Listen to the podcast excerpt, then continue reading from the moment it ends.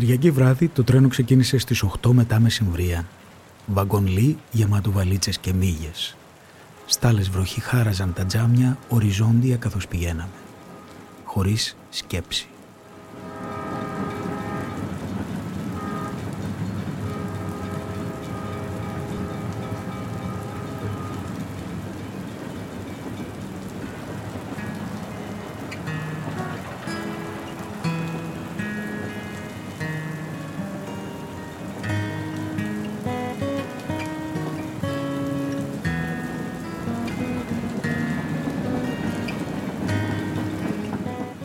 Προηγούμενο επεισόδιο μας έχουμε αφήσει τον ήρωά μας, τον νεαρό ποιητή και διπλωμάτη Γιώργο Σεφέρη, ετών 36, να ταξιδεύει στις λασπωμένες εικόνες της Θεσσαλίας, σε ένα βάγκον λί με βαλίτσες και μύγες.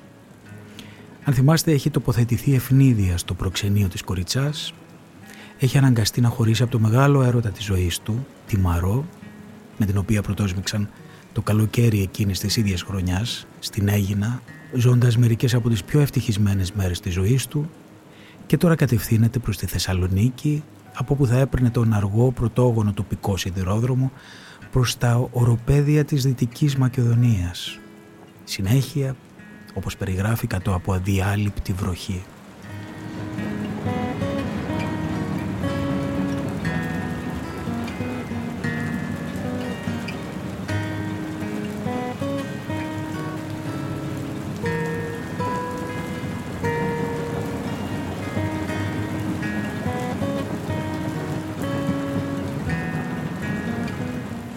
Στάθης Τσαγκαρουσιάνος και θα σας παρουσιάσω ένα ακόμα επεισόδιο από τις μέρες του Σεφέρη σε μορφή podcast που είναι μια συμπαραγωγή της LiFO με την Εθνική Λυρική Σκηνή και με τη χορηγία της Τράπεζας Πυραιός. Είναι τα podcast της LiFO.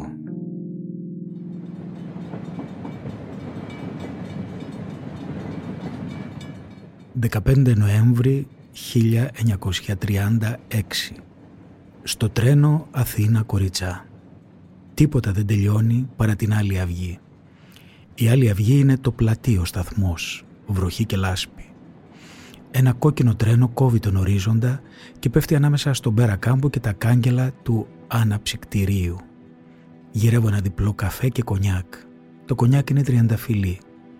Κι όμως η αυγή είναι ωραία, ένα ρόδινο ύφος περνοδιαβαίνει πάνω στο μολυβί χρώμα ένας κόκορας λάλησε, ένας σκέλος έδειξε το τριγωνικό του πρόσωπο και έφυγε. Μολυβιά ήταν και η τελευταία όψη της θάλασσας όταν ξυπνώντας σήκωσα το στόρι του βαγονιού και ρώτησα τον επιθεωρητή «Ουί σε λαμέρ» μου αποκρίθηκε. Μέσα στο σκοτεινό καφενέ ένας σιδηροδρομικός και ένας ονοματάρχης λένε αστεία. Δύο χωριάτες μιλούν για τις οδειές τους.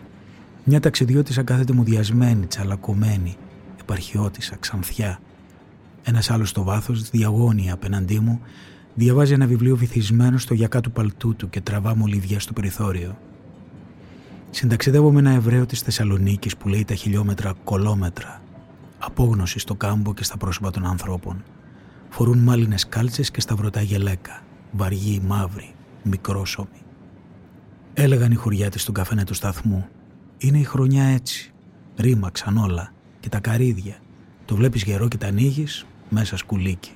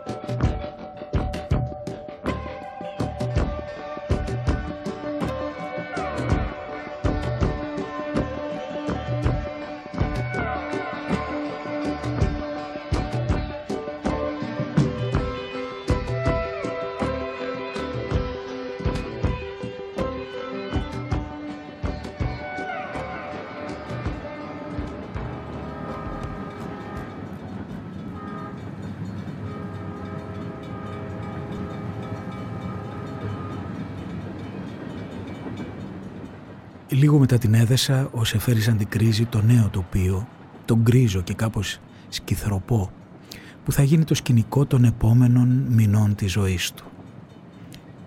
Η τελευταία καταγραφή του από αυτό το ταξίδι προς την Κοριτσά είναι «Μετά την έδεσα». Γράφει «Ξεκινάμε. Θαυμάσια κιτρίνα». Έδαφος σαν και κάθε άλλο, όχι το αποκλειστικό εκείνο της Αττικής που καταστρέφει ό,τι μέτριο. Λίμνη τρικυμισμένη που με κουράζει καθώς τη φέρνουμε βόλτα. Τώρα γυμνά βουνά με κορυφές χαμένες στα σύννεφα. Τα βουνά της χώρας που δεν πεθαίνει. Σφυρίζει ο αγέρας όπως στη σκάλα.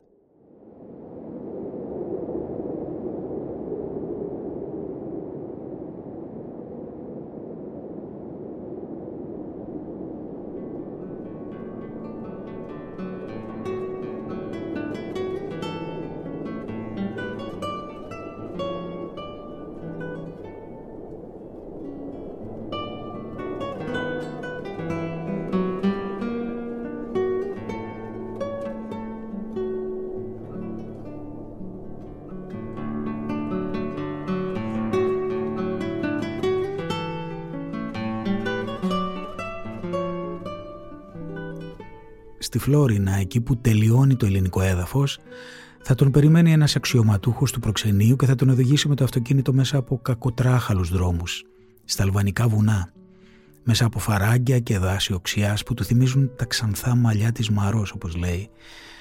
Και εντωμεταξύ βρέχει συνέχεια, συνέχεια. Και εκεί, εκείνες οι στιγμές, γίνονται όμως υλικό μερικών στίχων πασίγνωστων του Σεφέρη Κράτησα τη ζωή μου, κράτησα τη ζωή μου ταξιδεύοντας ανάμεσα στα κίτρινα δέντρα κατά το πλάγεσμα της βροχής σε σιωπηλές πλαγιές φορτωμένες με τα φύλλα της οξιάς καμιά φωτιά στην κορυφή τους. Βραδιάζει.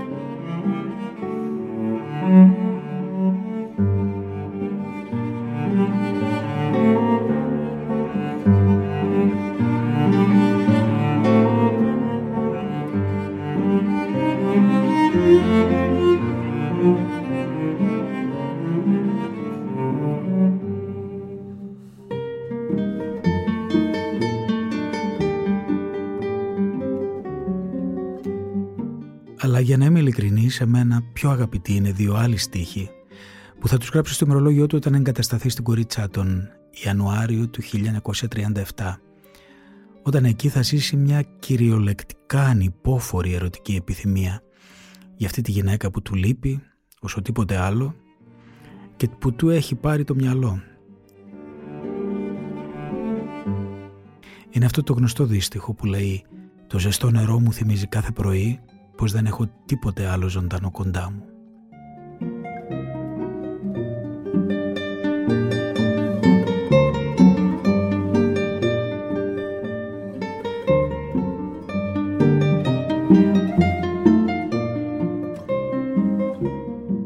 Η Κουριτσα είναι ένας τόπος πολύ πληκτικός τότε, από ό,τι καταλαβαίνει κανείς από αυτές τις ημερολογιακές καταγραφές και ο ποιητής μας που έχει γνωρίσει και το Λονδίνο και το Παρίσι καλλιεργημένος άνθρωπος του κόσμου, πλήττει αφόρητα. Τη βλέπει αφιψηλού μέχρι την τελευταία στιγμή όσο κι αν προσπαθεί να εγκληματιστεί.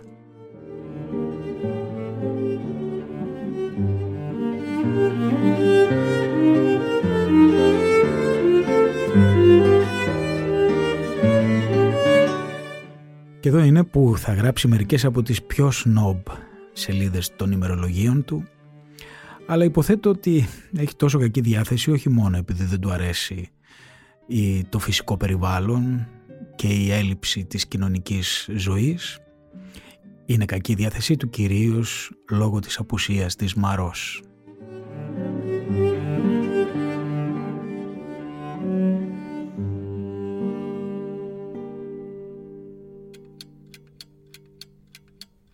Δευτέρα 22 Φεβρουαρίου 1937 Κορίτσά Έχω την εντύπωση πως αγαπώ σαν τρελός. Ο έλεγχος είναι δύσκολος στην κατάσταση που βρίσκομαι. Εδώ και τρεις μήνες είμαι χωρίς γυναίκα. Προσπαθώ να αναφερθώ στην εποχή που ήμασταν μαζί. Δεν ήταν η σωματική ικανοποίηση που με κρατούσε κοντά της. Κάποτε μάλιστα ο αισθησιασμός μου φαινόταν σαν κόλαση. Ζαλίζομαι όταν τη συλλογιστώ αδύνατο να εξακολουθήσω. Μου έχει δώσει το πάθος και η αναμονή μου κάνει κάθε στιγμή ανυπόφορη. Είμαι εξαντλημένος από όλα. Αυτό το σταμάτημα μέσα σε τούτο τον κύκλο των βουνών με πνίγει. Τους δύο μου περίπατους στον Τρένοβο και την Πόρια τους έχω κάνει τόσες φορές που τώρα έχω πια την εντύπωση όταν βγαίνω πως μασώ τα χώματα και τις πέτρες τους, πως χτυπώ πάνω στα κίτρινα βουνά που βρίσκονται μπροστά μου. Έχω ακούσει τόσες φορές τις ίδιες κουβέντες, που μπορώ τώρα που γράφω να αραδιάσω τη συνομιλία μιας ώρας με δύο, τρία ή τέσσερα πρόσωπα. Πουθενά δεν είδα τέτοια έλλειψη ζωής στους ανθρώπους. Ρωτιέμαι πώς αντιδρούν, πώς παίρνουν το τουφέκι και κάνουν επανάσταση πρόσωπα σκυθροπά, τριγωνικά τις περισσότερες φορές, κίτρινα, αγέλαστα. Ποτέ δεν είδα δύο παιδάκια να μαλώνουν. Χτες στην πυγμαχία σε ένα δευτερεύον μάτς, δύο παιδιά 14-15 χρονών. Φανταζόταν κανείς πως θα έπρεπε να είχαν τη μαχητικότητα της ηλικίας τους. Τίποτα. Τριγύριζαν μέσα στα σκηνιά, γκίζοντας που και που ο ένας το γάντι του άλλου και φυσικά βγήκαν ισόπαλοι.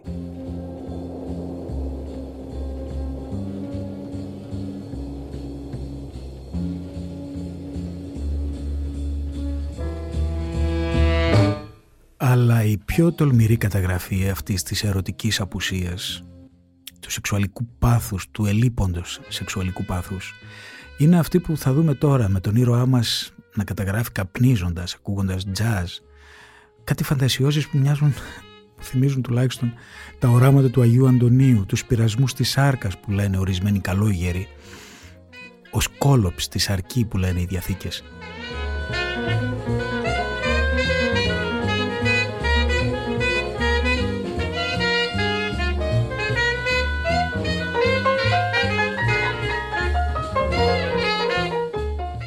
Είναι, περιγράφει κάποια στιγμή ο Σεφέρης τώρα αυτές τις μέρες μια σκηνή που για να είμαι ειλικρινής μου τον κάνει συμπαθέστατο. Γιατί τον αναδεικνύει πιο απτό και σάρκινο και ανθρώπινο με όλα τα πάθη που βασανίζουν όλους τους ανθρώπους ασχέτως πνεύματος και μόρφωσης ασχέτως τάξης, γεωγραφίας, φυλής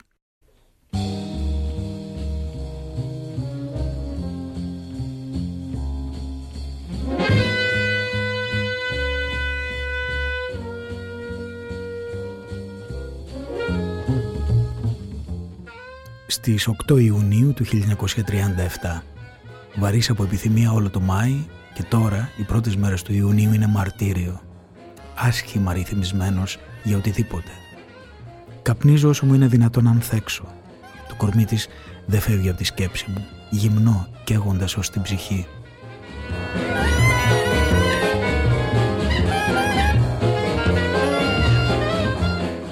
Ξέρω την απάτη αυτής της κατάστασης και από αυτό υποφέρω περισσότερο. Δεν είμαι εγώ αυτός ο άνθρωπος, αγκαλιασμένος γυμνός με μια γυμνή γυναίκα, πληγωμένος από την απουσία του κορμιού της γυναίκας αυτής, του ανυπόφορα ζωντανού.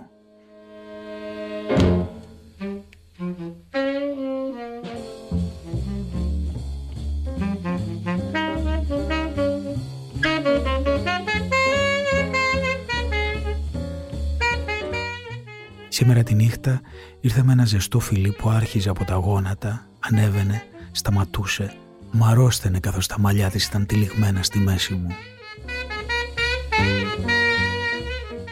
Την ακούω στο βάθος της ακοής μου. Ξέρω πως είναι μια φρένα πάτη, ένας εφιάλτης και δεν μπορώ να κάνω μια χειρονομία, την παραμικρή, για να ασκήσω αυτό το πνιγερό πέπλο.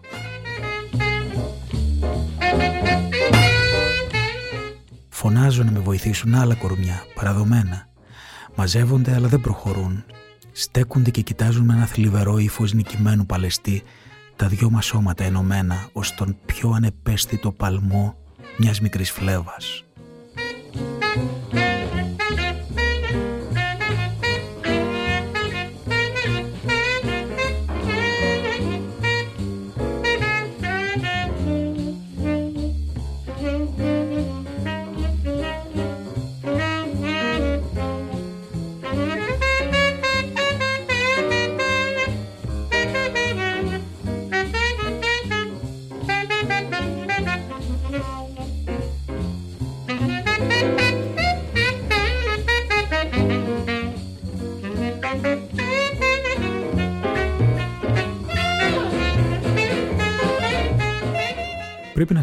Ότι αυτές οι καταγραφές γίνονται σε μια στιγμή που ιστορικά ήταν πολύ τεταμένη για την Ελλάδα και τις γείτονες χώρες. Ο Σεφέρης ήταν πρόξενος σε μια περιοχή που είχε πολύ μεγάλη ελληνική μειονότητα. Η Ελλάδα εξακολουθούσε να μην μιλάει για Αλβανία αλλά για Βόρεια Ήπειρο και η Κοριτσά ήταν ένα έδαφος διεκδικήσιμο περίπου Οπότε ο Σεφέρης πρέπει να αντιμετώπιζε τότε εκείνες τις μέρες ζητηματάκια σχετικά λόγω των εθνικιστικών διεκδικήσεων της Ελλάδας.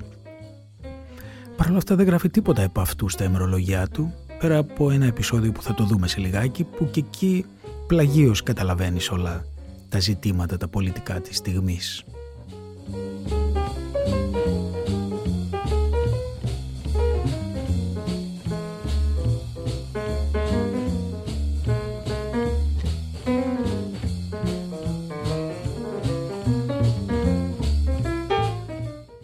Δεν εξυπωνώ ότι αδιαφορούσε για τα πολιτικά θέματα, λίμωνο. Γι' αυτό άλλωστε ήταν και εκεί πέρα. Ε, πάντως δεν γράφει γύρω από αυτά στα ημερολογιά του. Αντίθετα, όπως είπαμε, ακούει δίσκους jazz, αυτό το κόλλημα που του είχε μείνει από τα χρόνια του Λονδίνου, τότε που ανακάλυπτε με πάθος και την κλασική μουσική, καπνίζει ως, όσο αντέχει όπως λέει και κάποια στιγμή κάνει μια πολύ σκαμπρόζικη αναφορά στα ντόπια σεξουαλικά ήθη, πολύ απολαυστική, που ηρωνικά την ονομάζει Αφροδίτη Κοριτσέα.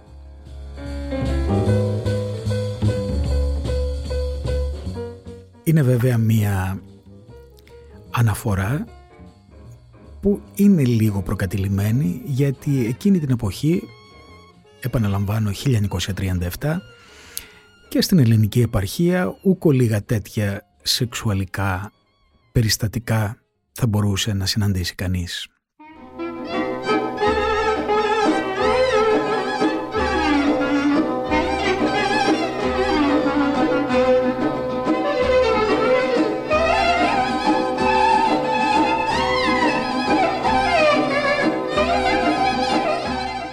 «9 Απριλίου Κοριτσά, Αφροδίτη Κοριτσέα».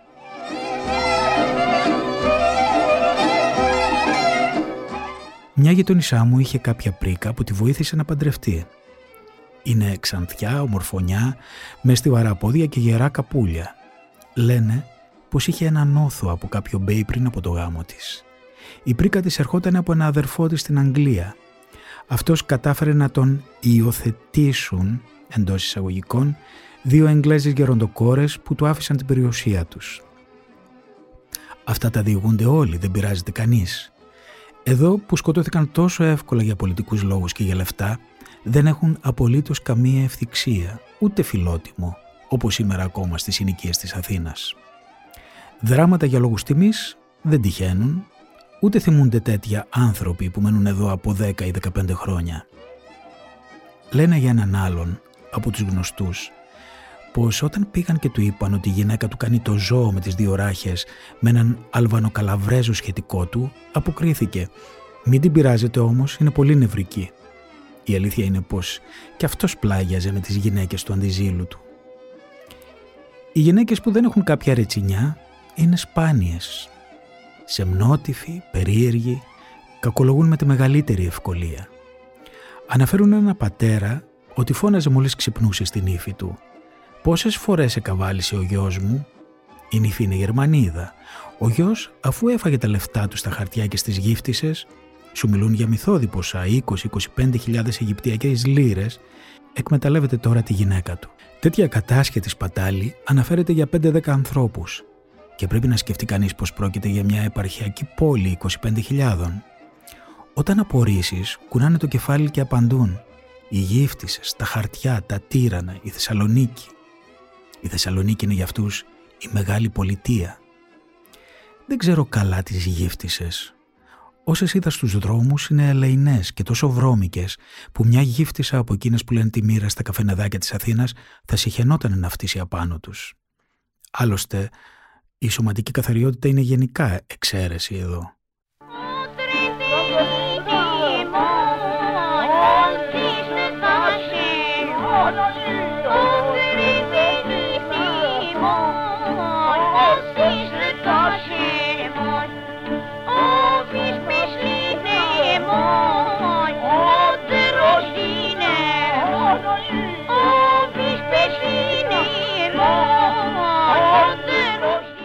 Σου δείχνουν ένα οικογενειάρχη εξιντάρι. Αυτός έχει μια γύφτισσα στο κτήμα του. Μου είπαν προχτές για ένα νέο πλούσιο συγγενή υπουργού, παντρεμένο από αγάπη, πως έχει σπιτωμένη μια γύφτισσα. Τις γύφτισσες που δεν είναι σπιτωμένες, τις βρίσκει σε κρυφές προξενήτρες που τις δείχνει όλος ο κόσμος ή στα πορνεία πλάι στο νεκροταφείο, τώρα που οι ξένες γίνονται λιγοστές.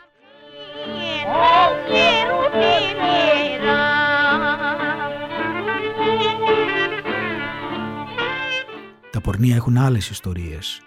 Σου λένε λόγου χάρη, αυτός, ένας άσωτος ντόπιος, ξεκινούσε με την παρέα του Σάββατο μεσημέρι, μουσική επικεφαλής όπως τους γάμους, για τον πορντέλο. Ή ακόμα σου λένε, ήταν τα χρόνια που μια πόρνη είχε το ένα πόδι πιο κοντό από το άλλο. Ένας Ιταλός που πήγαινε να την ανταμώσει κουβαλούσε πάντα και ένα τούβλο μαζί του για την ισοπαίδωση. Τον εβλέπαμε συχνά με το τούβλο στο χέρι.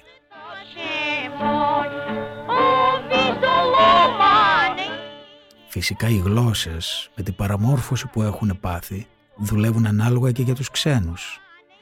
Η γυναίκα ενός Άγγλου, μητρομανής, που έβγαινε στο κυνήγι με ένα σωρό παλικάρια του στρατού και της χωροφυλακής για να κάνει τον έρωτα μαζί τους. Η γυναίκα του Γάλλου πλάγιασε με τόσους μπέιδες και ο άντρας της τις έκανε πλάτες. Και όταν ρώτησα πού το ξέρουν τέλος πάντων, μου εξήγησαν πως διάφοροι άτυχοι μνηστήρες της έστησαν παγανιά και την έπιασαν την στιγμή της ειδονής με το διαλεκτό της. Και ενώ ψιθυρίζονται όλα αυτά, μια βουβή πουλότητα, σαν την νεκρή θάλασσα. Ο διευθυντής του ορφανοτροφείου λεγόταν Άγιος από όλο τον κόσμο.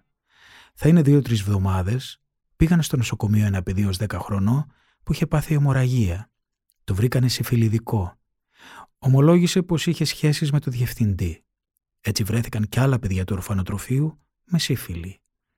Η γυναίκα του, όταν την ανάκριναν, βεβαίωνε πως είναι ανίκανος γιατί είχε να την πλησιάσει δέκα τόσα χρόνια. Η αρσενική ομοφιλοφιλία είναι σχεδόν συνήθιο.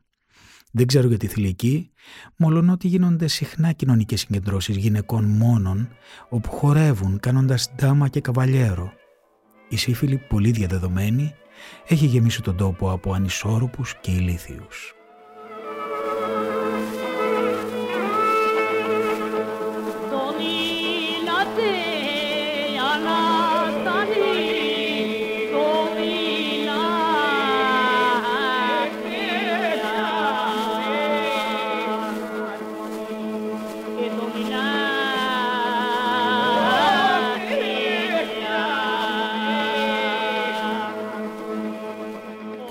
Ακούμε μερικές ιστορικές ηχογραφήσεις από παλιά αλβανικά τραγούδια που είμαι σίγουρος ότι φαίνονται κάπως γνώριμα στο ύφος, με παλιά παραδοσιακά ελληνικά τραγούδια.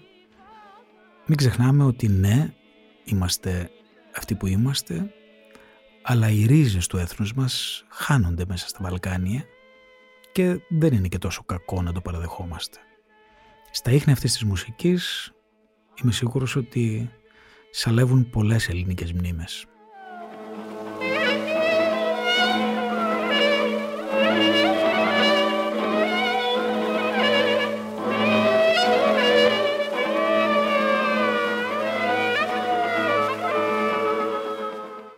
Ο Σεφέρης λοιπόν διεκτραγωδεί με κάθε άλλο παρά πολιτικά ορθό τρόπο όσα βλέπει γύρω του εκείνη την εποχή αλλά αποδεικνύεται ότι αυτή η εποχή αυτές οι μέρες είναι από τις πιο παραγωγικές στην ποίησή του. Και όχι μόνο, εδώ αρχίζει ε, να χτίζει, αν μπορούμε να το πούμε, πάνω σε ένα τομέα στον οποίο αργότερα θα διακριθεί. Την δοκιμιογραφία. Εδώ είναι που γράφει τον περίφημο στίχο του «Όπου και να ταξιδέψω η Ελλάδα με πληγώνει». Εδώ στην Κοριτσά είναι που γράφει τα σχέδια για ένα καλοκαίρι. Εδώ αρχίζει τα δοκιμιά του για το Μακρυγιάννη και το Καβάφι, ασχέτως αν θα τα τελειώσει χρόνια αργότερα στην Νότια Αφρική, το ένα. Με λίγα λόγια, του λείπει μεν ο έρωτας, αλλά ζει ένα οργασμό ε, δημιουργίας.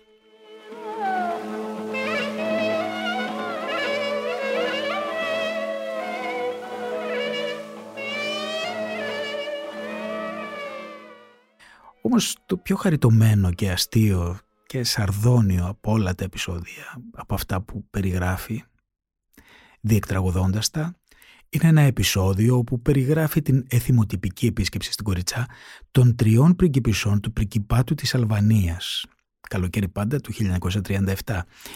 Ηρωνικά μάλιστα περιγράφει ότι αυτή η επίσκεψη με τα περίεργα επεισόδια που θα δούμε σε λίγο ξεκίνησε με ένα αεροπλάνο που έκανε κύκλους πάνω από την πόλη πετώντας αυτά τα χαρτάκια που πέταγαν παλιά πάνω στα οποία αναγραφόταν να μαζίσουν οι πριγκίπισσες.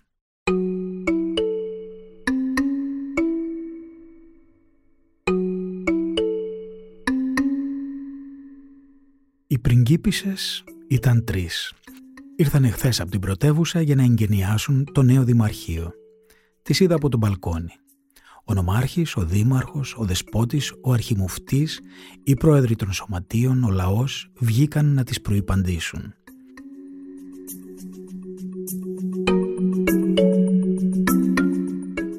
Σε όλο το μάκρος της διαδρομής είχαν στήσει αψίδες τυλιγμένες με πράσινα κλονάρια φλάμπουρα παντού. Παιδάκια του σχολείου με κόκκινα πουκάμισα και μαύρα παντελόνια ή φουστάνια ήταν παραταγμένα στα πεζοδρόμια. Ένας μεγάλος καταβρεχτήρας περνοδιάβαινε και ράντιζε το δρόμο. Σκοτίνιαζε πια όταν άρχισαν να χτυπούν οι καμπάνες. Πρώτα πέρασαν τα αυτοκίνητα άδεια. Το απριγκυπικό αυτοκίνητο ήταν μια ξεσκέπαστη Μερσεντές. Ο σοφέρ κάπνιζε. Έπειτα ξεμπουκάρισαν μόνο μιας τρεις μικρόσωμες γυναίκες περπατώντας νευρώδικα και στερεά, πλάι τους ένας φοβερός άντρακλας με άσπρα, χαιρέτησαν αρβανίτικα χτυπώντας το δεξί χέρι κάτω από τον αριστερό μαστό και διάβηκαν. Πίσω τους η ουρά του πλήθους κοιμάτισε μια στιγμή και έπειτα όλα ξεφούσκωσαν.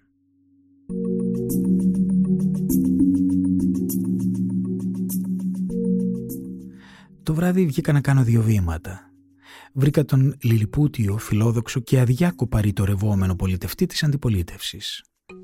Ήτανε τόσο θλιμμένος που είχε ξεχάσει να βάψει το μουστάκι του και τα μαλλιά του με τη χωρίστρα στη μέση.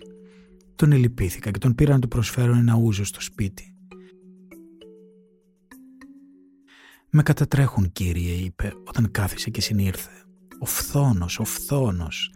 Εμέναν τον περιζήτητον εις τας συναναστροφάσεις, στα πολιτικά συγκεντρώσεις, ή στα προξενία δεν με προσεκάλεσαν εις το χωρόν της αύριον, αλλά έστι δίκης οφθαλμός, υπάρχει εκδίκησης. Όπως ανέτρεψα τα σπλεκτάνα στον εις την πρωτεύουσαν, έτσι θα τους αποκαλύψω όλους. Ποιες πλεκτάνες, ρώτησα, αλλά και τι δεν μεταχειρίστηκαν, είπε, όταν λόγω της ανδρικής μου στάσεως δεν ειδηνήθη ο υπουργός των εσωτερικών να με απελάσει Ήρχονται διάφοροι δίθεν φίλοι και μου έλεγαν «Υπάγομενης πορνοστάσεων». Αλλά τι λέγεις απίντον, πώς ένας πολιτευτής δύναται να υπάγει εις πορνίων. Εγνώριζα τα σχέδιά των. Ένας πυροβολισμός, σκάνδαλον, αστυνομία. Ποιος ήταν εις το πορνοστάσιον, ο πολιτευτής τάδε. Και ο πυροβολισμός ή το έτοιμος. Έπειτα επλήρωσαν γυναίκας για να με παρασύρουν και κινέδους ακόμη. Αλλά αντέστην «Μπράβο σας, σας συγχαίρω», του είπα.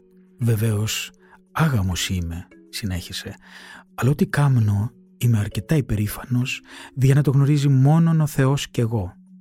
Και δεν με προσεκάλεσαν, λέγουν, διότι είμαι άγαμος. Αλλά υπάρχουν άγαμοι, κύριε, που εκπορνεύουν τα αδελφάστων για να εισέλθουν εις εν προξενίων. Και αυτοί δεν εκάλεσαν εμέ, αλλά εις τη σερβική εθνική εορτήν, όπου δεν παρευρέθην, Ευρέθη κανείς δια να προσφωνήσει τον πρόξενον;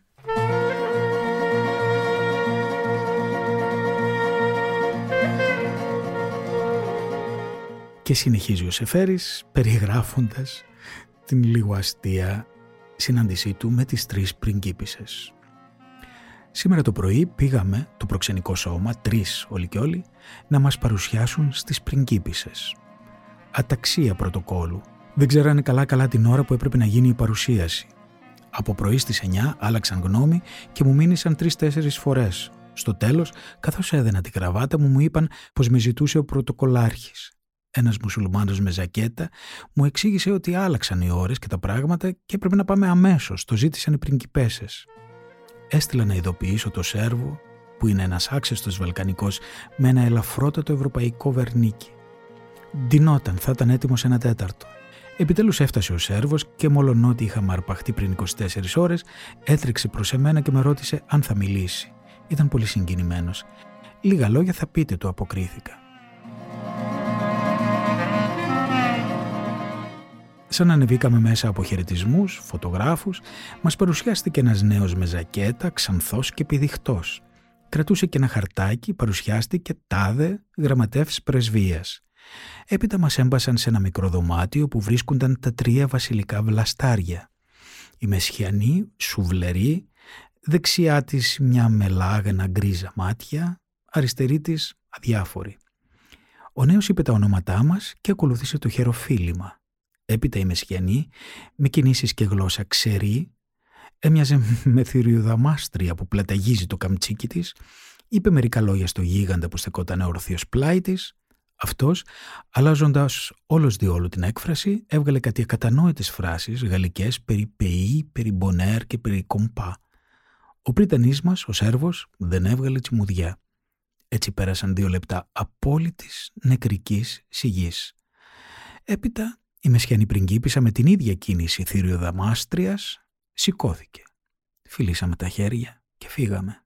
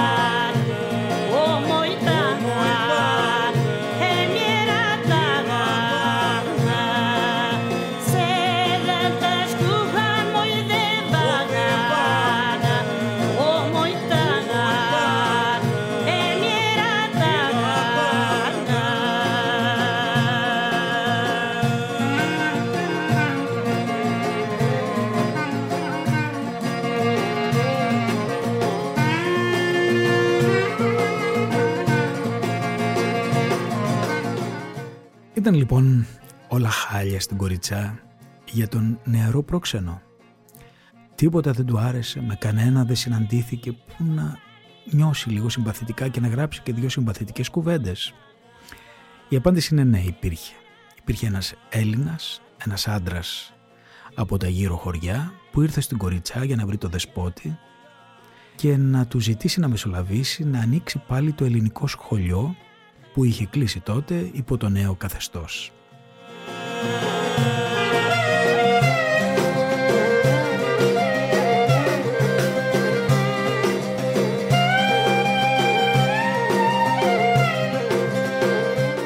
Είναι λίγες γραμμές συγκινημένες και συγκινητικές που θα σας τις διαβάσω αμέσως τώρα.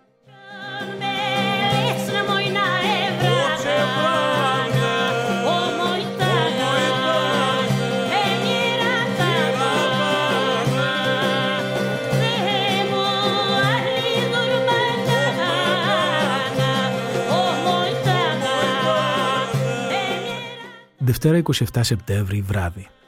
Χάρηκα σήμερα βράδυ που είδα ένα τύπο της φίλης μου ύστερα από τόσο καιρό ανάμεσα σε αυτούς τους βαλτωμένους ανθρώπους.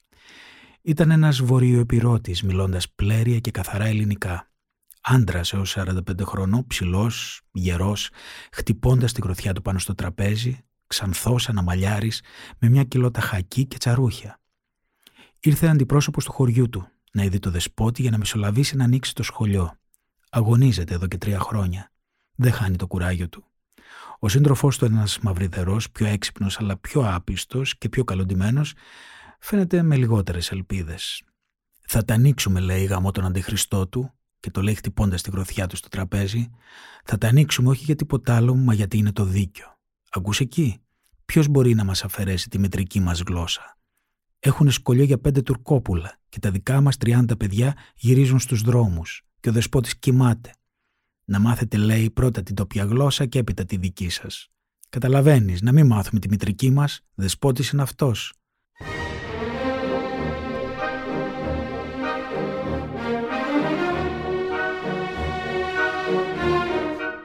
Θέληση του Έλληνα, λέει ο Σεφέρης, είναι να είναι δίκαιος, να είναι ελεύθερος, να φυλά τη γλώσσα του. Λίγα νησάκια σώζονται από αυτή τη θέληση. Αλλά το μικρό αυτό αρχιπέλαγος είναι ό,τι αξίζει στον τόπο μας για να μιλήσουμε απλά.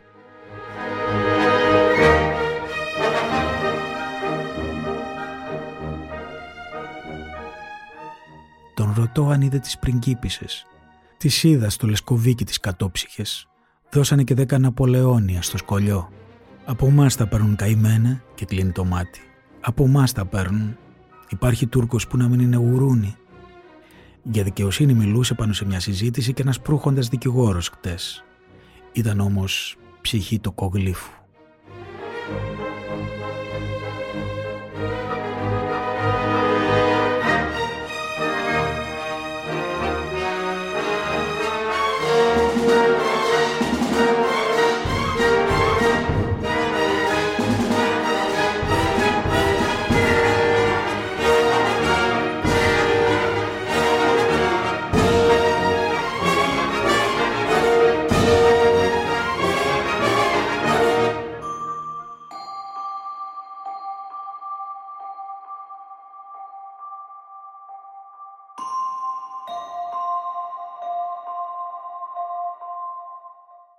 Εδώ λοιπόν, σε αυτή την ερωτοπαθή μόνωση της Αλβανίας, της Κοριτσάς, ας αφήσουμε τώρα τον ποιητή μας. Ολοκληρώνεται εδώ σιγά σιγά και αυτό το επεισόδιο.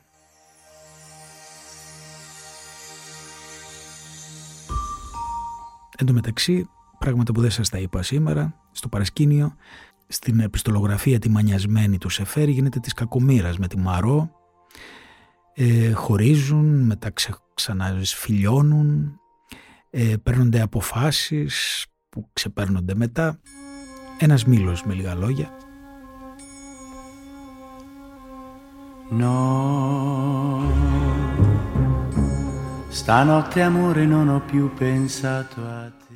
Θα τα πούμε αυτά στο επόμενο επεισόδιο αυτής της σειράς με τα ημερολόγια του σε φέρει σε μορφή podcast που είναι μια συμπαραγωγή της Lifeo με την Εθνική Λυρική Σκηνή και με τη χορηγία της Τράπεζας Πυραιός. Gira il mondo gira nello spazio senza fine con gli amori appena nati, con gli amori già finiti, con la gioia e col dolore della gente come me. Un mondo soltanto io ti guardo, nel tuo silenzio io mi perdo e sono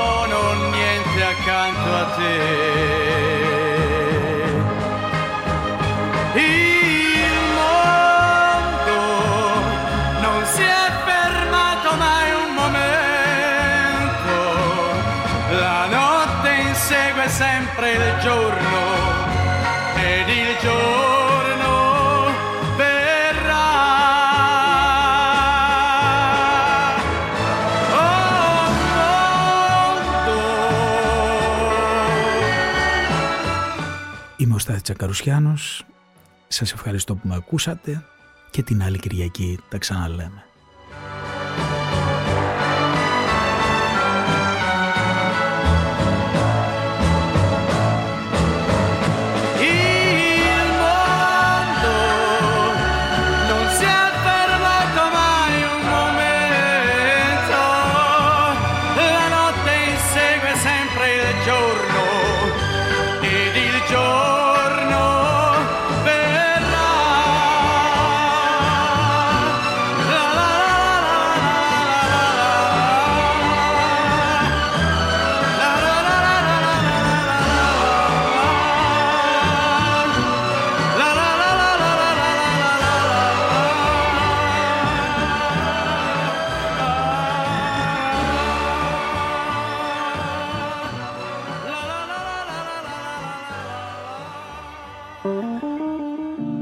Είναι τα podcast της Lifeo.